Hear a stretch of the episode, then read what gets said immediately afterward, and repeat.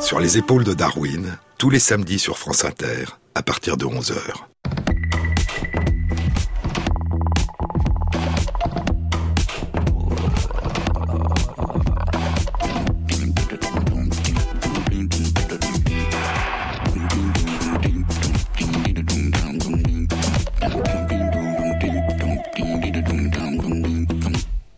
Bonjour à tous. Sur les épaules de Darwin, sur les épaules des géants. Se tenir sur les épaules des géants et voir plus loin, voir dans l'invisible, à travers l'espace et à travers le temps. C'est il y a longtemps, loin d'ici, durant les temps des royaumes combattants.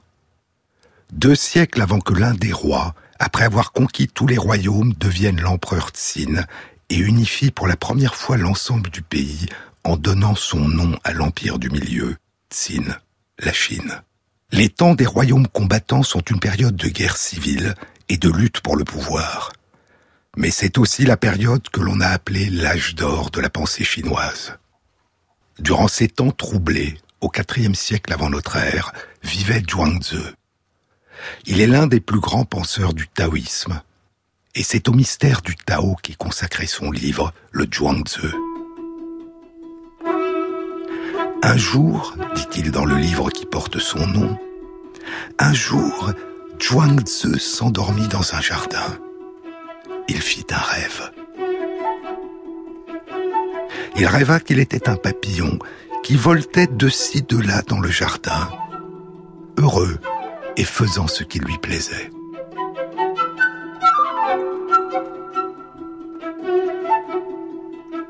Au bout d'un moment, fatigué de voler, le papillon se pose sur une fleur et s'endort.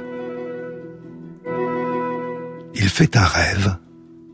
Il rêve qu'il est Zhuangzi. Soudain, Zhuangzi s'éveille. Il sait qu'il est. Il sait qu'il existe sans aucune erreur possible. Mais il ne sait pas s'il est le vrai Zhuangzi ou s'il est le Zhuangzi du rêve du papillon. Il ne sait pas si c'est Zhuangzi qui a rêvé qu'il était un papillon ou si c'est le papillon qui a rêvé qu'il était Zhuangzi. Et jusqu'à ce jour, disent les commentateurs, personne n'a pu répondre à la question de Zhuangzi. Très loin de là, dans les montagnes, plus de deux millénaires plus tard, C'est un mois de novembre dans les Alpes italiennes. Sa mère avait été abattue par un chasseur. Dans ses narines de petit animal se grava l'odeur de l'homme et de la poudre à fusil. C'est le début d'un conte, un très beau conte de l'écrivain italien Eri De Luca. Le petit animal est un chamois. Il a grandi, et il est devenu le roi des chamois. Il allait dans les bois, détachait de ses lèvres les fleurs violettes et les jaunes qui séduisent les abeilles. Il aimait la réponse qui fleurit sur les parois à pic, se contentant d'un ongle de terre. Sur sa corne gauche s'agitaient tels de petits drapeaux les ailes d'un papillon blanc. Après un combat contre un jeune mâle, dont il est sorti vainqueur, sur sa corne s'étaient posés des papillons blancs. L'un d'eux y resta pour toujours, pétales battant au vent sur la tête du roi des chamois. Le roi des chamois était vêtu de vent. Dans la tempête, il se laissait envelopper par les rafales. C'était son manteau. Son pelage brillait Gonflé par l'explosion des éclairs, le roi fermait les yeux et se laissait étreindre par l'air déchaîné. Il était en sûreté là où toutes les autres créatures sentent une menace. Il était en alliance avec le vent. C'est l'histoire d'un chamois, le roi des chamois, et d'un chasseur, le dernier des braconniers. Sa réputation avait grandi alors que les autres se retiraient. Les gardes-chasse n'arrivaient pas à leur fin avec lui. Il allait là où eux ne se risquaient pas. Le braconnier est revenu dans la montagne après une longue absence. C'est l'histoire de la dernière rencontre entre deux solitaires, le vieux roi des chamois et le vieux braconnier, et un papillon blanc. Plus haut, dit Eri de Luca, l'homme couché sur les pierres, son fusil près de lui, attendait que sa cible monte. Dans sa position encore à l'ombre, l'homme voyait briller au vent un fil de toile d'araignée collé sur le canon de son fusil. Un papillon blanc alla se poser dessus. Un papillon sur un fusil le tourne en dérision. Là où se pose le papillon, c'est le centre. L'homme le chassa d'un geste lent et d'un souffle de rejet. Le chasseur attend que le roi des chamois monte vers lui, mais le roi est déjà au-dessus de lui, et l'homme ne le voit pas. Le roi des chamois se mit à descendre. Sur sa corne gauche revenait se poser un papillon blanc. Les coussinets de ses pattes foulèrent le précipice sans déplacer le plus petit caillou. Ce n'était pas une descente, mais un arpège. Il agita sa corne en l'air pour libérer le papillon. Il tapa sur le rocher de l'ongle de son sabot, un bruit pour que l'homme se retourne. Il ne le voulait pas de dos, mais de face. L'homme, tel un serpent, se tourna juste à temps pour voir le roi des chamois se précipiter sur lui en deux bonds. C'était le vent vêtu de pattes et de cornes. C'était le vent qui déplace les nuages et balaye les étoiles. Le roi avait sauté sur lui sans le toucher. Il lui avait coupé le souffle et le soleil, le temps de se sentir perdu et de se retrouver indemne.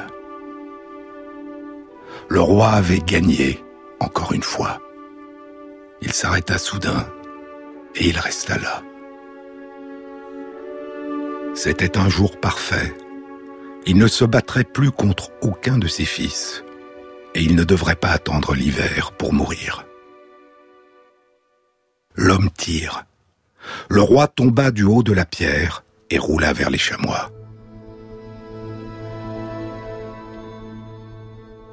L'homme vit alors une chose jamais vue jusque-là. Le troupeau ne se dispersa pas en s'enfuyant, il fit lentement le chemin inverse. D'abord les femelles, puis les mâles, puis les petits nés au printemps montèrent vers lui, à la rencontre du roi abattu. Un par un, ils penchèrent leur museau sur lui, sans une pensée pour l'homme aux aguets. Ils touchèrent de leurs cornes d'un léger coup le dos roux et épais de leur père à tous. L'homme regardait.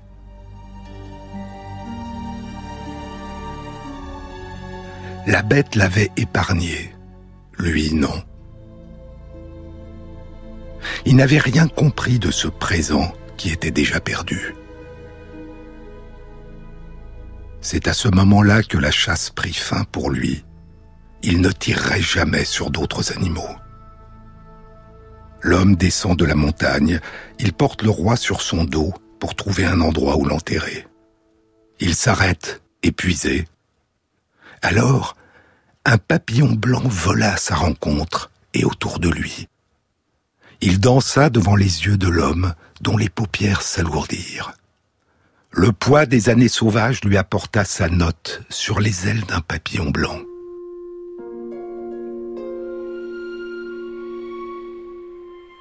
Il regarda le vol en zigzag qui tournait autour de lui. De son épaule pendait la tête renversée du chamois. Le vol alla se poser sur la corne gauche. Cette fois-ci, il ne put le chasser. Ce fut la plume ajoutée au poids des ans, celle qui l'anéantit. Le poids du papillon avait fini sur son cœur. Il s'effondra, le chamois sur son dos, face contre terre.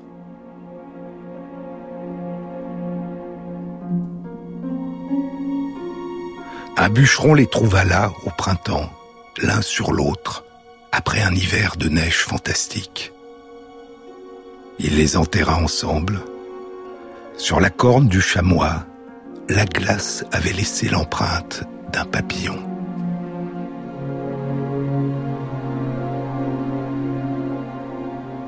Le conte s'intitule Le poids du papillon. Un papillon léger comme une pensée, vagabond et fugace comme un songe, étrange comme une énigme, persistant comme un remords. Un papillon qui est, dit Eri de Luca, cette plume ajoutée au poids des ans. Un presque rien qui annonce la fin puis qui la précipite. Il y a longtemps, un papillon blanc s'était posé sur la corne du roi qui venait de tuer un adversaire. Plus tard, il s'est posé sur le fusil du chasseur.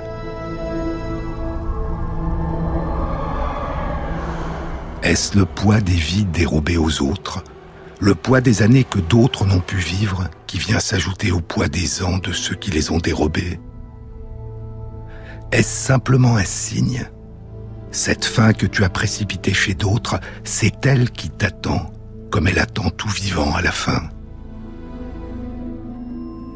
Eri ne le dit pas, mais il nous fait rêver et penser et nous interroger. Le papillon blanc du conte ne pèse presque rien. Le poids d'une métaphore, le poids d'une leçon. Il évoque à la fois une acceptation et un refus.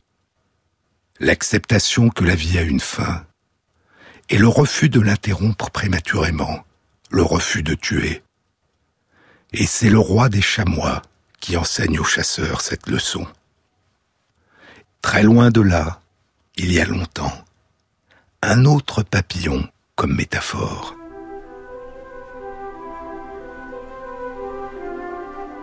Un papillon qui passe de l'ombre à la lumière, les ailes ouvertes, battantes, éclatantes, qui vole de ci, de là, se pose soudain sur une fleur, ferme les ailes, immobile, boit le nectar, se couvre de pollen, puis s'envole à la recherche d'une autre fleur, entrevue et déjà disparue, entre le ciel et les fleurs, puis réapparaissant à nouveau un peu plus loin, frémissant au vent, léger comme un pétale.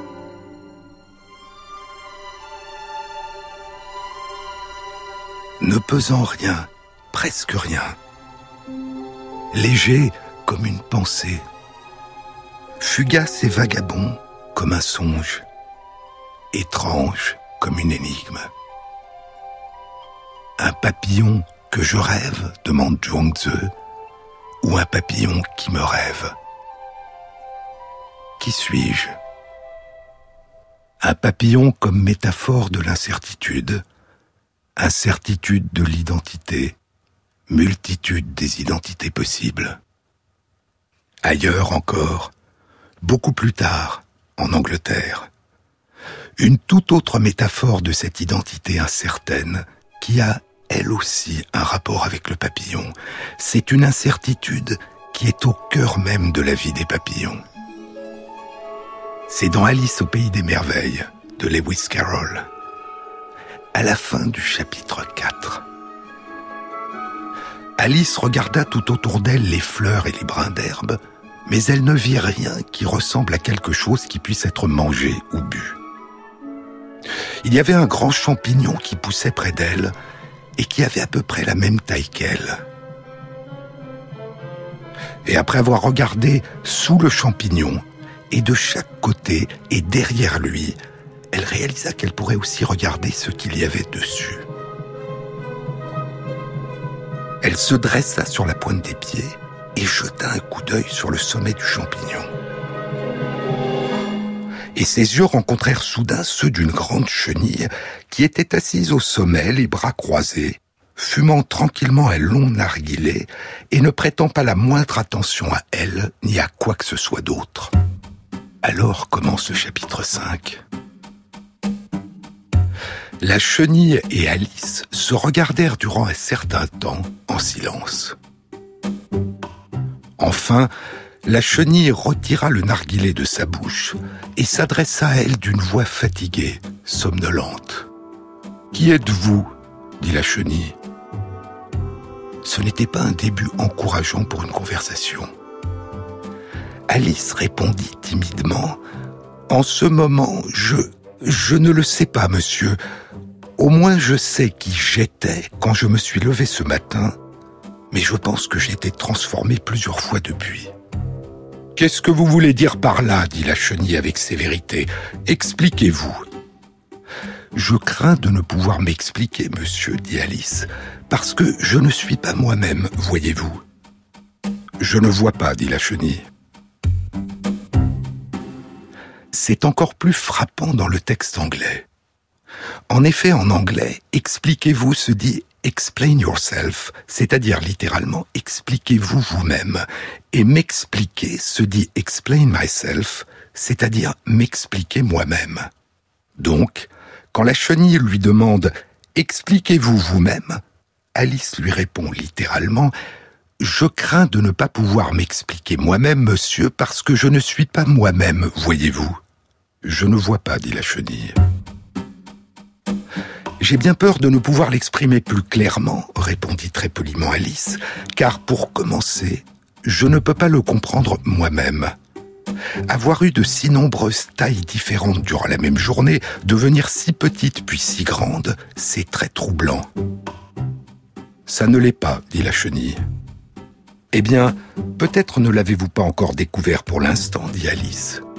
Mais quand vous aurez à vous transformer en chrysalide, cela vous arrivera un jour, vous savez. Et puis après ça, en papillon. Je pense que vous trouverez ça très bizarre. Vous ne croyez pas? Pas du tout, dit la chenille. Bon, peut-être que vos sensations sont différentes des miennes, dit Alice. Mais tout ce que je sais, c'est que ça me semblerait extrêmement bizarre, à moi. Vous, dit la chenille avec dédain, êtes-vous? Ce qui les ramena à nouveau au début de la conversation. Les papillons qui volent de fleur en fleur en se nourrissant de nectar, se souviennent-ils de leur vie de chenille, dévorant les feuilles sur lesquelles elles rampaient? Se souviennent-ils de leur vie suspendue de chrysalides? Revivent-ils en rêve leurs métamorphoses successives Et si oui, qui sont-ils dans leurs rêves? Chenilles, chrysalide ou papillon? Sur les épaules de Darwin, Jean-Claude Amezen, sur France Inter.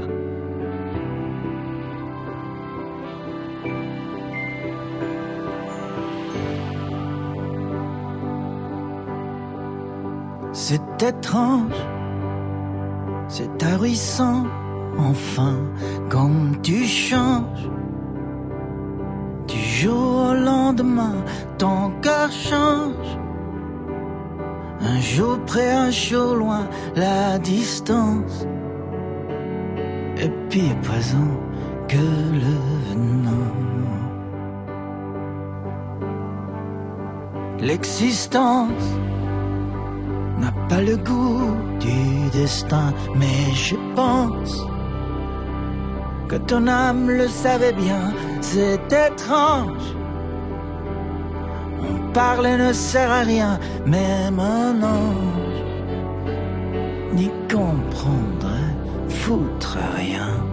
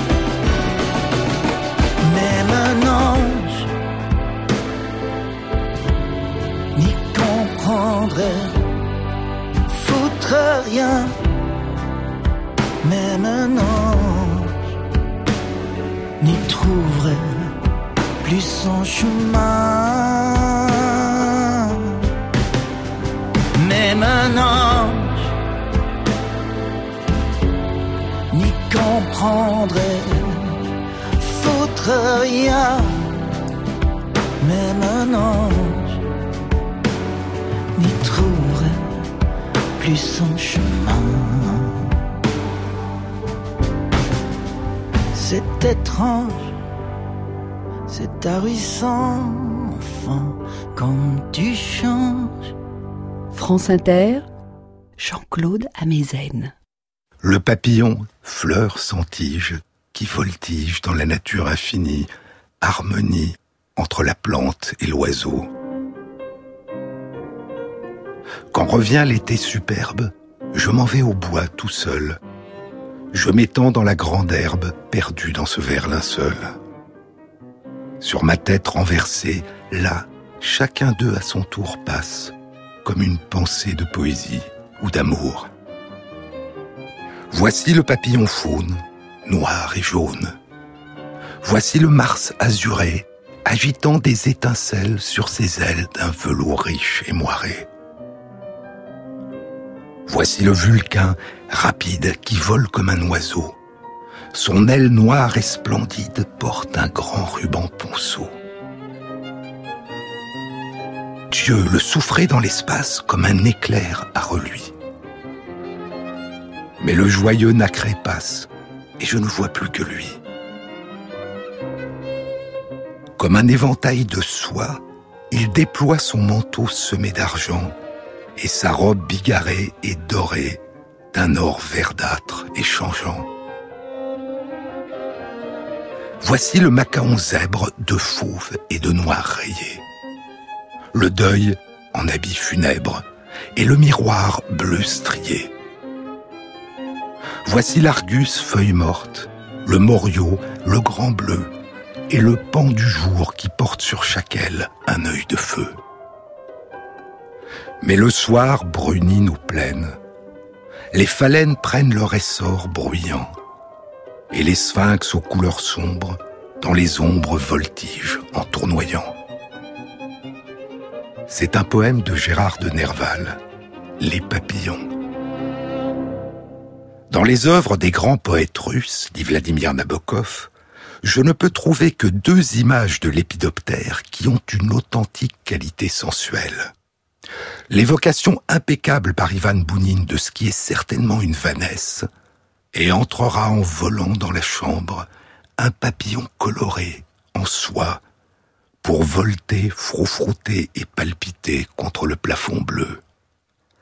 Et le papillon d'Aphanassie Fête qui soliloque D'où je viens et où je me hâte d'aller, ne me le demandez pas. Sur une fleur gracieuse maintenant je me suis posé, et maintenant je respire.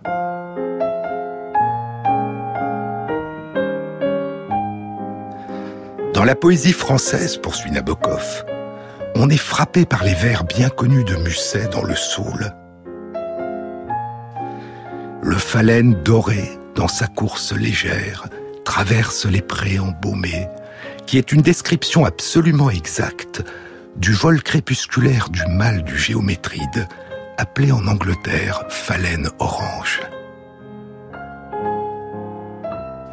Et il y a la phrase d'une fascinante justesse de Fargue dans les quatre journées, à propos d'un jardin qui, à la tombée de la nuit, se glace de bleu comme l'aile du grand Sylvain, la nymphale du peuplier.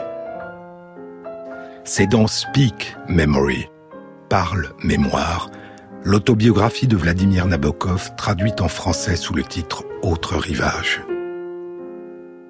Depuis son enfance, Nabokov est passionné, fasciné par les papillons. Les matins d'été dans la légendaire Russie de mon enfance, dit-il, mon premier regard en me réveillant était pour l'interstice entre les volets blancs.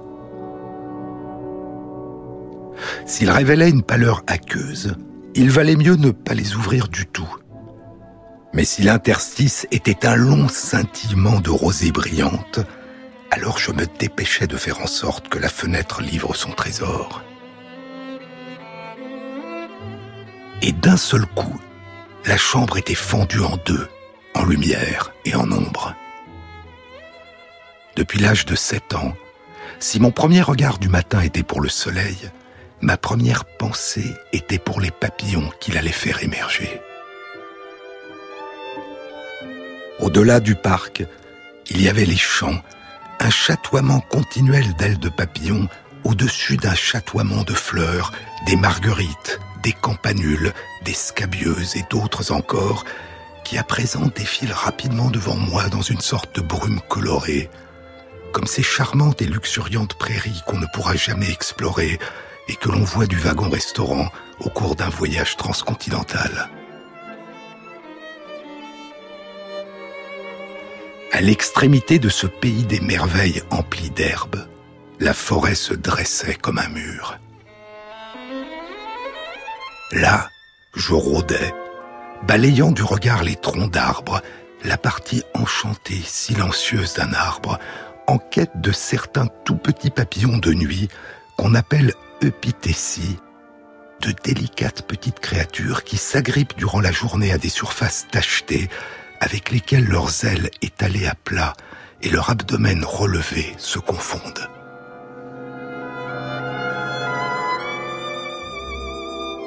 Là, au fond de cet océan de verdure percé de soleil, je tournais lentement autour des grands troncs.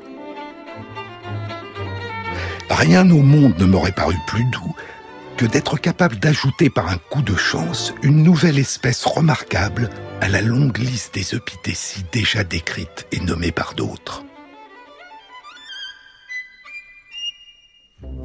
Et mon imagination bigarrée ne cessait de me présenter des échantillons hallucinatoires en petits caractères d'imprimerie. Le seul exemplaire connu d'Eupithecia petropolipanata a été capturé par un écolier russe, par un jeune collectionneur russe, par moi-même, dans la province de Saint-Pétersbourg, dans le district de Tsarkoye-Selo en 1910, 1911, 1912, 1913. Et puis, 30 ans plus tard, cette nuit noire bénie dans les monts Wasatch. La chaîne des monts Wasatch dans le Utah, à l'ouest des États-Unis. C'est là que Vladimir Nabokov a découvert en 1943 plusieurs espèces jusque-là inconnues de Pithecia.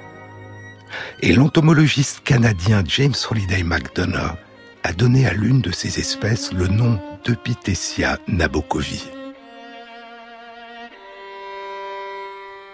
La splendeur des papillons, source d'émerveillement, de poésie, de métaphore. Les splendides papillons sont l'une des composantes de la foisonnante diversité de l'univers des insectes. Et cet univers est en train de s'effondrer. L'une des alarmes récentes a été sonnée par une étude publiée dans PLOS ONE en octobre 2017. Elle était intitulée un déclin de plus de 75% de la masse totale des insectes ailés en 27 ans dans les aires protégées. L'étude avait été réalisée en Allemagne, dans 63 aires protégées.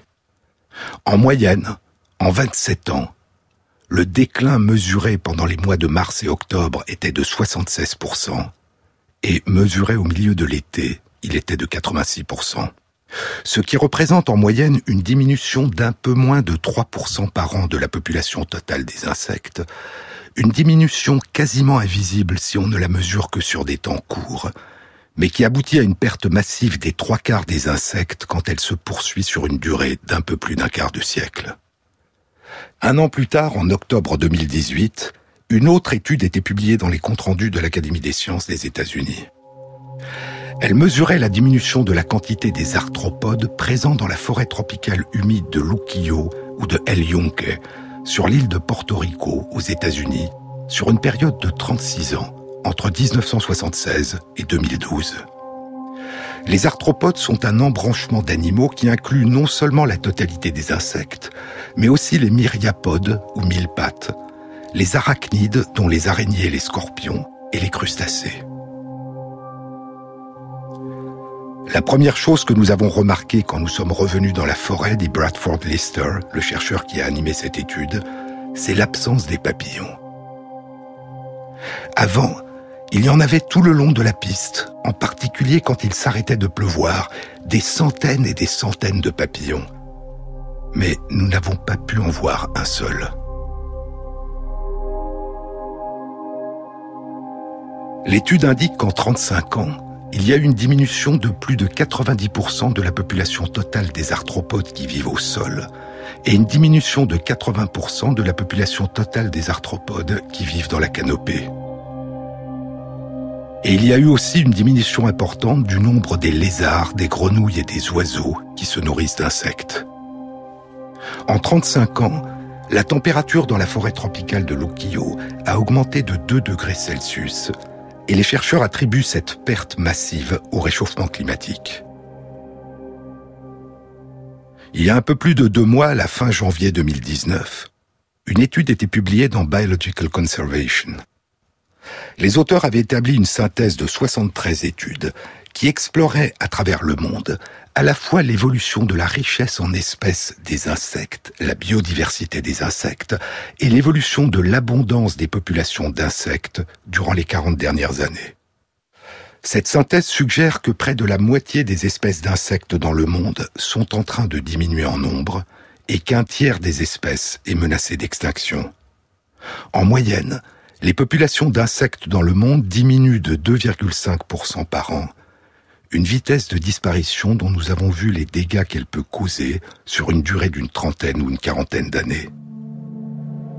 Dans nos pays, les causes principales de ce déclin des insectes, disent les chercheurs, semblent être la perte de leur habitat, due à l'agriculture intensive et à l'urbanisation, la pollution, surtout par les pesticides et les engrais chimiques, et l'introduction d'espèces invasives. Quant au changement climatique, il semble principalement en cause aujourd'hui dans le déclin des insectes dans les régions tropicales. On estime que 80% des plantes dépendent des insectes pour leur pollinisation et que 60% des oiseaux dépendent des insectes pour se nourrir. C'est aussi le cas de très nombreux reptiles, amphibiens et poissons, dont la survie est menacée par le déclin des insectes. Dans les pays européens où ils ont été plus particulièrement étudiés, les papillons de jour et les papillons de nuit font partie, comme les abeilles et les libellules et certains coléoptères, des familles d'insectes les plus atteintes. Une étude publiée en 2015 suggérait qu'en Angleterre, entre les années 2000 et 2009, la population globale des papillons sur les terres cultivées et autour de ces terres avait diminué de près de 60%. Et très récemment, il y a trois semaines, à la fin mars 2019, une étude publiée dans Biological Conservation rendait compte des observations de 71 espèces de papillons réalisées sur différents sites des Pays-Bas sur une durée de 127 ans entre 1890 et 2017. 15 de ces 71 espèces ont disparu des Pays-Bas. Et l'étude estime que la population globale des papillons y a diminué de 84%. Ce déclin a été constaté dans trois habitats différents, les prairies, les forêts et les landes. Durant les 30 dernières années, les efforts de conservation réalisés aux Pays-Bas ont abouti à une stabilisation du nombre des papillons dans les prairies et les forêts. Mais dans les landes, le nombre de papillons a continué à décliner.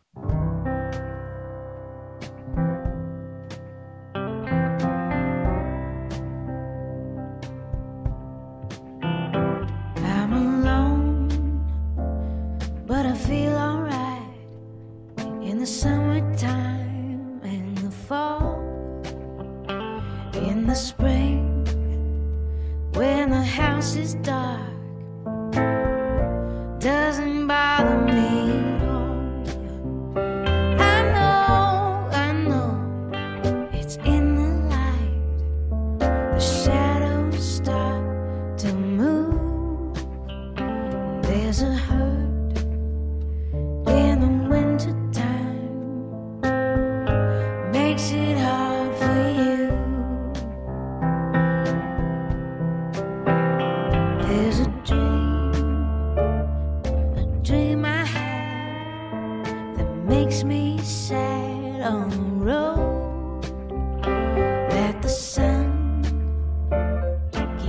running from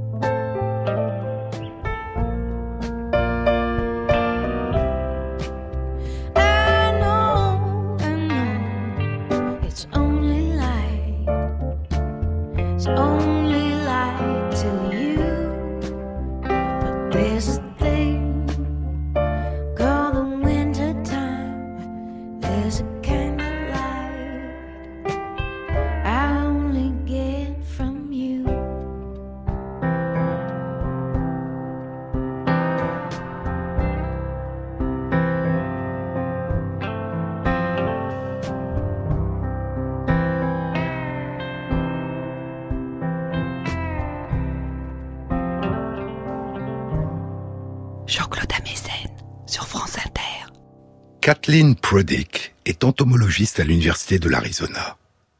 Elle est l'une des fondatrices et directrices d'une initiative de sciences citoyennes consacrée à l'étude des papillons, une plateforme Internet nommée e-Butterfly, e-Papillon, qui collecte les informations sur les papillons en Amérique du Nord. La plateforme a été créée en 2012 au Canada, puis elle a été étendue aux États-Unis. En 2017, après cinq ans d'existence, 230 000 observations y avaient été déposées à partir de 28 000 lieux différents, auxquels s'ajoutaient 300 000 observations historiques recueillies par les musées d'histoire naturelle au Canada et aux États-Unis. Cette plateforme fait partie des nombreuses initiatives de sciences citoyennes qui permettent aux chercheurs à travers le monde d'apprécier de mieux en mieux et de tenter de prévenir et de corriger les facteurs qui risquent à terme d'entraîner la disparition des papillons.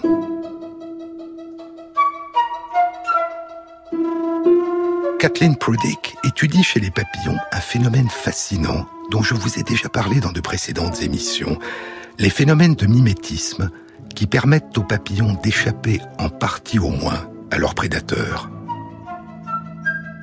Non pas le mimétisme qui permet aux papillons de se fondre dans le paysage, mais le mimétisme qui au contraire les rend visibles en affichant les couleurs voyantes du danger.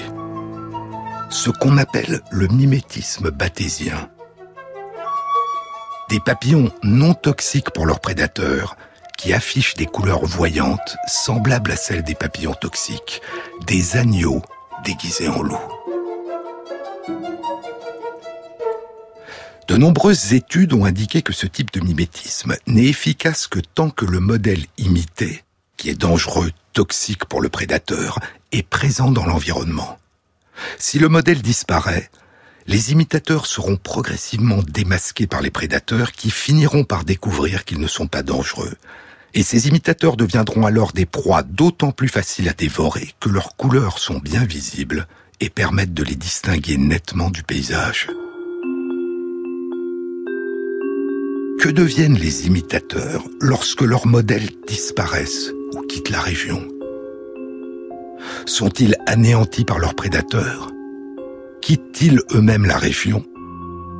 Ou sont-ils remplacés par des descendants qui ont par hasard perdu leur couleur voyante et acquis ainsi la capacité de se propager en se fondant dans le paysage? C'est la question qu'explorait une étude animée par Kathleen Prodick et publiée dans Communications Biology il y a deux mois, en février 2019. Les chercheurs exploraient en Floride les relations entre le papillon vice-roi, l'Hymenitis archipus, et un papillon toxique dont il porte les couleurs, le papillon reine d'Anaus gillipus. Dans certaines études, le papillon vice-roi était décrit comme un papillon non toxique, un mime bathésien du papillon reine. Un agneau qui porte l'habit d'un loup. Mais dans d'autres études, le papillon vice-roi était décrit comme un papillon toxique, un mime mulérien du papillon reine, un loup qui porte le même habit qu'un autre loup les chercheurs ont étudié l'abondance des papillons reines et des papillons vice-rois dans huit endroits différents de la Floride. Il n'y avait dans ces huit endroits aucun papillon monarque auquel ressemblent à la fois les vice-rois et les reines. Les résultats indiquent que les papillons reines sont présents en grand nombre au sud de la Floride, mais sont très rares au nord. Les vice-rois, au contraire, sont présents en plus grand nombre au nord qu'au sud. Il y avait dans ces huit endroits d'autant plus de vice-rois qu'il y avait moins de reines. Et ainsi, de façon apparemment paradoxale, c'est là où leur modèle est très rare que les mimes, les vice-rois, sont les plus nombreux. Les chercheurs ont découvert que dans les endroits où il y a beaucoup de reines, les vice-rois ne sont pas toxiques pour leurs prédateurs. Mais dans les endroits où il y a peu ou pas de rennes, les vice-rois sont toxiques pour leurs prédateurs. Ainsi, en présence de loups, les papillons rennes auxquels ils ressemblent, les vice-rois sont des agneaux déguisés en loups. Mais en l'absence de rennes, les vice-rois se sont transformés en loups. Les rennes et les vice-rois acquièrent tous deux leur toxicité au stade de chenille, en stockant les toxines présentes dans les plantes sur lesquelles les mamans papillons ont pondu leurs œufs et sur lesquelles les chenilles se nourrissent. Mais les vice-rois et les reines ne sont pas pondus sur les mêmes plantes. Les chenilles des papillons reines se nourrissent sur des plantes du genre Asclépiade, dont les principales toxines qui les protègent contre la plupart des herbivores sont des glycosides cardiaques. Ces plantes sont rares dans les endroits situés au nord de la Floride, expliquant la rareté des papillons reines dans ces endroits. Les chenilles des papillons vice-rois se nourrissent, elles, sur des plantes de la famille des salicacées, des arbustes et des arbres de la famille des saules et des peupliers, qui contiennent d'autres toxines, des glycosides phénolés. Ces plantes dont se nourrissent les chenilles du vice-roi sont abondantes dans les huit endroits étudiés. Et dans ces huit endroits, ces plantes contiennent la même concentration de toxines. Il n'y a donc pas de lien entre la quantité de toxines que contiennent ces plantes et la toxicité ou l'absence de toxicité des vice-rois qui s'y développent. Dans les endroits où les papillons reines sont nombreux, les chenilles vice-rois n'accumulent pas dans leur corps les toxines présentes dans les plantes dont elles se nourrissent. Mais dans les endroits où les papillons reines sont rares, les chenilles vice-rois accumulent ces toxines dans leur corps. Est-ce que c'est la perception par les mamans vice-rois ou par les chenilles vice-rois de la rareté des papillons reines ou de la rareté des plantes asclépiades dont se nourrissent les chenilles reines qui déclenche chez les mamans vice-rois ou chez les chenilles vice-rois des phénomènes épigénétiques qui conduisent les chenilles vice-rois à accumuler les toxines dans leur corps? Un phénomène épigénétique, c'est-à-dire une modification non pas de la séquence des gènes, mais de la façon d'utiliser ces gènes en fonction de l'environnement. Si tel est le cas, ce phénomène d'adaptation des chenilles vice-rois à une absence de papillons reines serait très rapide. Mais il pourrait aussi s'agir d'un phénomène d'adaptation génétique beaucoup plus lent qui se déploie au long des générations. Quand les papillons reines deviennent rares et que les prédateurs apprennent à dévorer les vice-rois qui ressemblent aux reines mais ne sont pas toxiques, la propagation de chenilles vice-rois qui auraient acquis par hasard la capacité d'accumuler les toxines des plantes serait alors favorisée, et ces chenilles se propageraient au long des générations quelle que soit la réponse, que ces phénomènes d'adaptation soient d'origine épigénétique et rapide, ou d'origine génétique et relativement lent, l'étude suggère que le vice-roi ne devient toxique que quand le modèle dont il porte les couleurs se fait rare ou disparaît. Tant que le loup dont il porte les couleurs est présent, le vice-roi demeure un agneau. Quand le loup disparaît, alors l'agneau revêt son armure d'origine végétale qui le transforme en loup. Et les couleurs qu'il affiche cessent alors d'être trompeuses. Elles affichent désormais un danger bien réel. Ce que suggère cette étude, c'est qu'il y aurait pour les vice-rois un coût, un prix à payer à revêtir leur armure végétale. Que les toxines végétales qu'ils accumulent alors dans leur corps pourraient avoir sur eux un effet négatif et que tant qu'ils peuvent être protégés sans revêtir leur armure végétale, ils se nourrissent des plantes qui contiennent ces toxines, sans stocker et accumuler ces toxines dans leur corps. Cela fait plus de 150 ans que ces phénomènes de mimétisme ont été découverts par Henry Bates, et leur étude continue aujourd'hui encore à nous révéler certains de leurs mystères.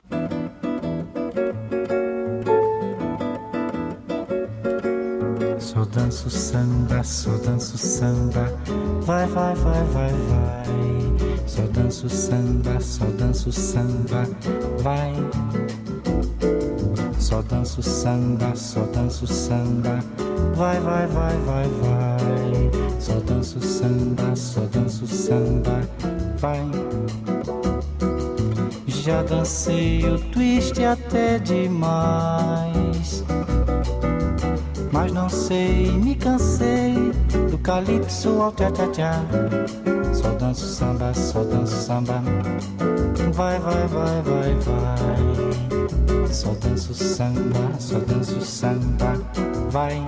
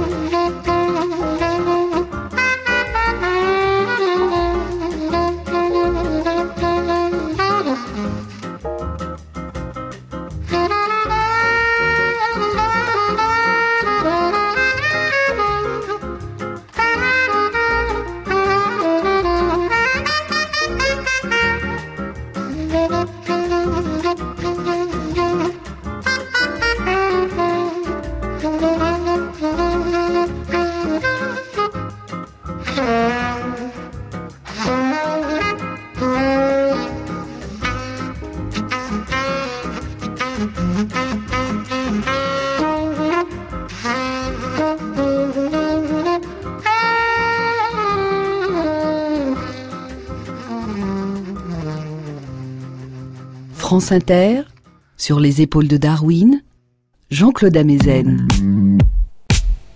Il y a six mois, en septembre 2018, une étude a été publiée dans Scientific Reports. Au Japon, dans l'archipel Ryukyu, dont fait partie l'île d'Okinawa, vit le papillon d'Asie Papiliopolites, non toxique, dont les dames sont des mimes bathésiens du papillon toxique Pacliopta aristolochiae. Les couleurs qui sous-tendent ce mimétisme sont une grande tache blanche entourée de plusieurs taches rouges plus petites, le tout sur un fond noir. Certains papillons politesse femelles ont sur leurs ailes des taches rouges de la même taille que celles des papillons toxiques, mais d'autres papillons politesse femelles ont des taches rouges plus petites. Elles ressemblent moins à leur modèle. L'étude indique que la taille des taches rouges sur les ailes des papillons politesse femelles est d'autant plus petite que la saison et les conditions météo conduisent à un ensoleillement important. Et cette diminution de la taille des taches rouges est corrélée à une augmentation de la taille de la surface noire sur les ailes, la surface de la tache blanche demeurant inchangée. La couleur noire des ailes est due à une production de mélanine, et la mélanine est un pigment qui agit comme un écran naturel contre les rayons ultraviolets, les UV, et qui protège de leurs effets délétères, et en particulier des cassures de l'ADN que provoquent les rayons UVB. La taille des taches rouges était la plus réduite durant les mois de juin et de juillet, quand l'ensoleillement était maximal. Les chercheurs ont alors décidé d'exposer les papillons à des rayonnements ultraviolets. L'exposition expérimentale des œufs ou des chenilles de papillons papiliopolites à des rayonnements UV entraînait une réduction de la taille des taches rouges chez les papillons adultes femelles qui naissaient de ces œufs ou chenilles. Il s'agit d'un effet épigénétique. Et cette modification de l'environnement, comme beaucoup d'autres, n'avait pas d'effet détectable chez les adultes exposés aux UV, mais exerçait ses effets durant le développement avant le stade adulte. L'exposition expérimentale aux UV des dames papillons adultes, avant qu'elles ne pondent leurs œufs, n'entraînait pas de modification de la couleur de leurs ailes. Mais plus tard, une fois qu'elles étaient devenues mères et avaient pondu leurs œufs, les dames papillons auxquelles ces mères avaient donné naissance présentaient une réduction de la taille des taches rouges de leurs ailes. C'est un effet épigénétique transgénérationnel qui se transmet à partir de la mère sur une génération au moins. Une expérience vécue par la mère, une exposition aux ultraviolets, entraîne une modification particulière chez ses descendants. C'est une hérédité d'une expérience vécue sur au moins une génération. L'effet sur la diminution de la taille des taches rouges d'une irradiation UV de la chenille est plus important que l'effet d'une irradiation de la mer. Mais ces deux effets sont additifs. Quand une future mère est exposée aux UV, et qu'ensuite les chenilles auxquelles elle a donné naissance sont à leur tour exposées aux UV, l'effet chez les papillons femelles une fois devenus adultes correspondra à la somme des deux effets. Et cette diminution de la taille des taches rouges entraîne une augmentation de la surface colorée en noir et donc de la surface recouverte de mélanine sur les ailes, et donc une augmentation de la protection contre les effets délétères du soleil. Il semble donc exister chez ces papillons un compromis entre la protection contre les effets délétères des UV et la protection contre les prédateurs. C'est l'un des multiples exemples qui expliquent les raisons pour lesquelles les phénomènes de mimétisme sont souvent approximatifs et rarement parfaits. Une réponse protectrice à l'une des composantes vivantes de l'environnement, la présence des prédateurs, peut être contrebalancée par la réponse à une autre composante non vivante de l'environnement, le degré d'ensoleillement, qui varie avec les saisons et les conditions climatiques et météo. Un phénomène génétiquement contrôlé, qui a émergé, s'est propagé et a évolué progressivement au long de nombreuses générations, la coloration mimétique protectrice contre les prédateurs, est modulée par un phénomène épigénétique rapide qui agit au niveau d'une génération. C'est un exemple d'adaptation multiple, génétique et épigénétique, un mélange de mécanismes lents, à grande inertie, et de mécanismes rapides. C'est un exemple des différents mécanismes, génétiques et épigénétiques, qui permettent aux vivants de s'adapter sur différentes échelles de temps aux différentes contraintes écologiques de l'environnement auquel il est confronté. Plus ces contraintes sont nombreuses et diverses, et plus les adaptations optimales peuvent être contradictoires et aboutir à des compromis. Et les pressions intenses, simultanées et contradictoires que nous faisons subir au monde vivant dépassent le plus souvent ses capacités d'adaptation, provoquant le détissage et l'effondrement progressif des écosystèmes qui, si nous ne réagissons pas rapidement, scandera la marche funèbre vers la sixième extinction.